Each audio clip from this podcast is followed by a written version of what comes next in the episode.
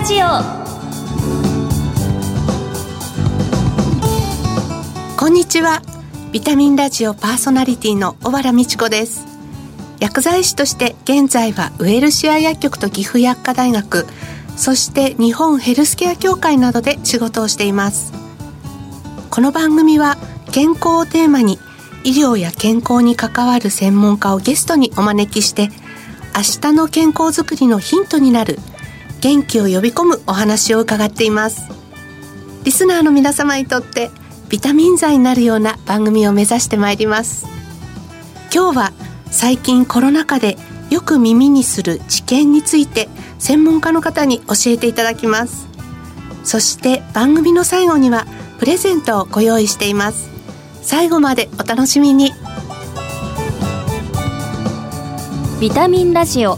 この番組はお客様の豊かな社会生活と健康な暮らしを支えるウエルシア薬局の提供でお送りします。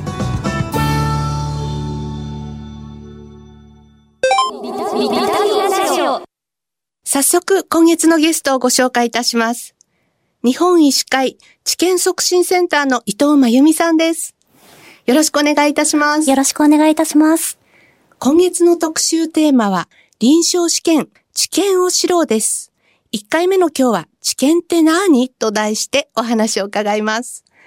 なお、感染予防対策でスタジオではパネル越しにお話をしていきます。早速ですが、現在の伊藤さんのお仕事を教えてください。2013年から日本医師会治験促進センターで研究員をしています。現在は主に日本で登録される臨床研究や治験登録システムの運営管理のほか、今回の治験臨床研究の普及啓発活動に関する研究を行っています。コロナ禍では日本医師会というと中川会長の顔をよくメディアで拝見するんですけれども、改めて日本医師会について教えてください。中川は治験促進センターの前センター長でした。そして日本医師会は47都道府県医師会の会員をもって組織されている学術専門団体です。会員およそ17万人のうち、開業している医師、勤務医の割合はほぼ半分です。誰もがいつでもどこでも良質な医療を受けられるような取り組みや、大規模災害の際には被災地に医師を派遣するなど、国民に寄り添った活動をしています。そんなに身近にある場所だっていうのは私たちもあまり気づかなかったんですけれども、伊藤さんがご所属の治験促進センターとはどのような機関になりますか？日本医師会副会長の猪口雄二先生がセンター長です。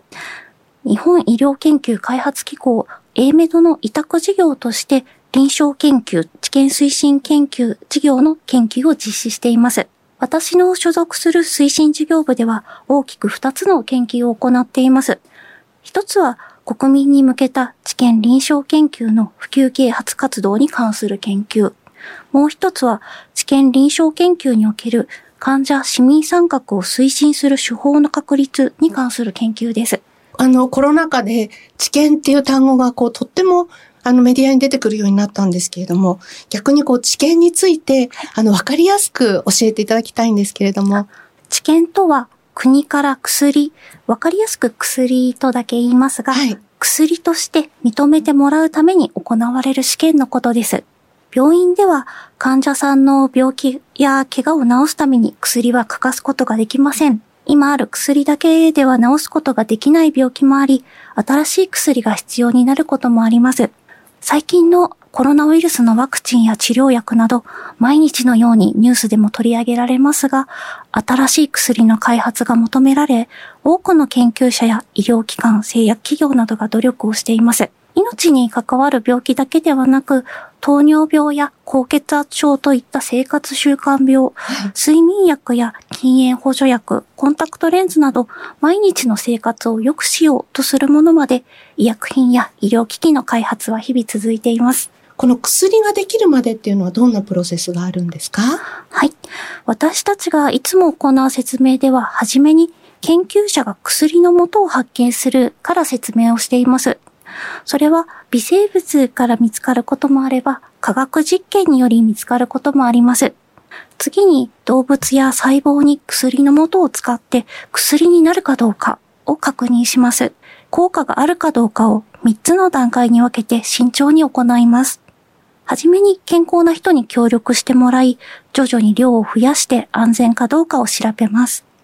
確認ができたら少数の患者さんで効果安全かどうかに加えて使用方法を調べます。確認ができたら大勢の患者さんでその病気に効果があるのか安全なのかを調べます。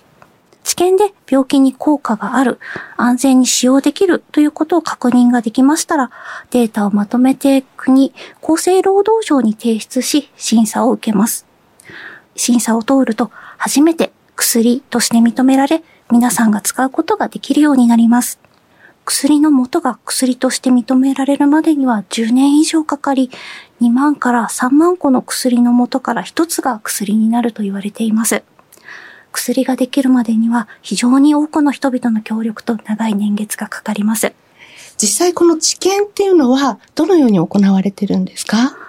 例えば皆さんが病院で診察を受ける際に医師から治験に参加しませんかなどと言われる場合があります。病気を治療するのに今あるお薬を使いますか？それともまだ効果や安全性が確認されていない治験薬を使ってみませんか？といった使うお薬について提案をされることで、どちらかをご自身で選ぶことができます。治験薬を選んだ場合、医師や治験コーディネーターから治験の目的、診察や検査の内容、期待される効果や予想される副作用、他の治療法について詳しい説明を受けます。わからないことは何でも質問することができます。ここでしっかりと質問することが多分前向きにこの治験を受けるきっかけになるのかもしれないですね。はい。治験に参加するということを決めたら、次に同意書に署名をします。詳しい説明を聞いて納得をした上で同意書に署名をすることをインフォームドコンセントといい、治験で最も大切なことです。成人の方はご自身で判断していただけますし、ご家族と相談しても結構です。治験に参加しないことを決めた場合には他の治療を受けられますので、断っても不利益はありません。もう参加しないからって言って見てもらえないということではないっていうことですね。はい、そういうことではありません。はい、それは安心しました。はい。そして治験薬を使う前に健康状態を確認するための診察、検査を行います。治験に参加しても大丈夫と判断されますと、一定期間決められた方法で治験薬を使用し、その間に病状の変化を確認するため診察検査を繰り返し行います。途中で治験をやめ別の治療を受けることもできます。一人で判断せず心配なことがあれば医師や治験コーディネーターと相談し決めることができるようになっています。この治験コーディネーターの方っていうのも病院にいらっしゃるんですかね？はい。治験をする際にサポートをしてくださる方です。はい。治験はこれだけのプロセスがあるというと、法律的なものも結構厳しいのかなと思うんですけれども、治験を行うには国が定めた GCP というルールや薬機法という法律があります。また、第三者機関である治験審査委員会が治験が適切に行われているかをチェックします。きっと治験に参加すると、はい、メリットもデメリットもいろいろあると思うんですけど、はい、その辺もちょっと教えていただけますか？はい。普段の治療よりたくさんの診察検査を行うため、健康状態をより詳しく知ることができる可能性があります。普段見つけられていなかった病気が見つかる可能性もあり、それはメリットとも言えます。逆に何度も来院しなければならなかったり、採血の回数が増えたりといった負担が増える可能性があります。私たちは治験は未来への贈り物という言葉をキャッチフレーズにしております。お薬は先人たちが治験に参加したことで生まれています。治験は後世への社会貢献になりますので、今後もし皆さんが治験に参加するような機会がありましたら、今日聞いた話を思い出し参考にしていただきたいと思います。いや、でもこの治験は未来への贈り物ってとっても希望の持てるキャッチフレーズですね。実際にこういうキャッチフレーズを使った啓発活動っていうのはどのようなことを行ってるんですか？先ほどご説明したような内容をわかりやすくパネルにしています。例えば大学の学園祭や県医師会が行う健康フェスティバル、厚生労働省が夏に行っている子ども霞が関見学デーなどで説明をしたり、クイズを解いてもらったりしながら理解をしていただいてます。知見促進センターには知見くんもいるそうですね。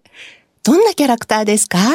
知見促進センターのまさにゆるキャラなんですけれども、お花がカプセルになっている犬のキャラクターです。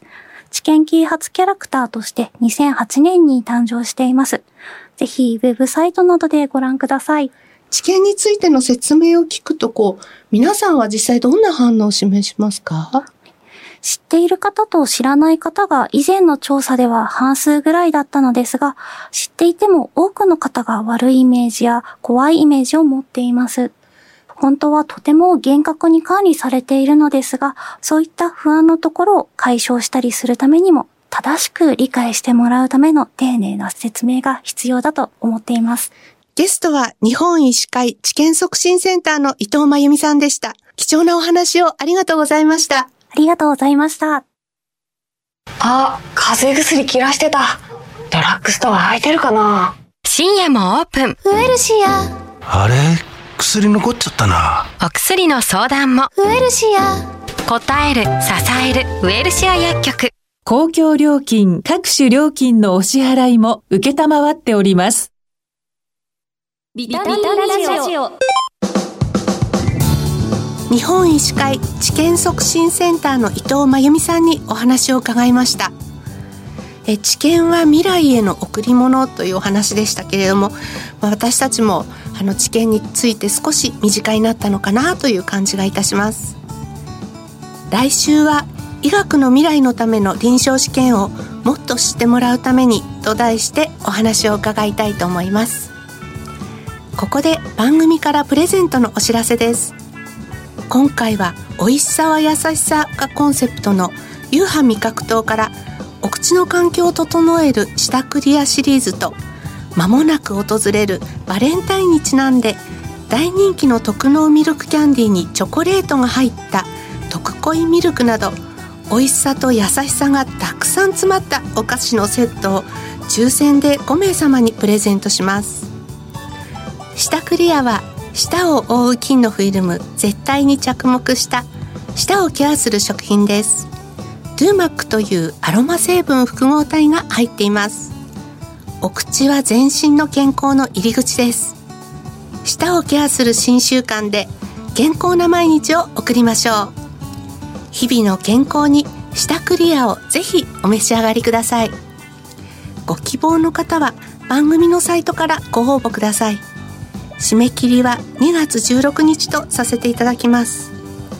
お聞きのビタミンラジオ、再放送は土曜夕方5時40分から、放送後はラジコのタイムフリーやポッドキャストでもお聞きいただけます。次回の放送は2月9日です。今日は節分です。皆さん豆まきしましたか？番組パーソナリティの小原美智子でした。来週のこの時間にまたお会いしましょう。ビタミンラジオ。この番組はお客様の豊かな社会生活と健康な暮らしを支えるウエルシア薬局の提供でお送りしました。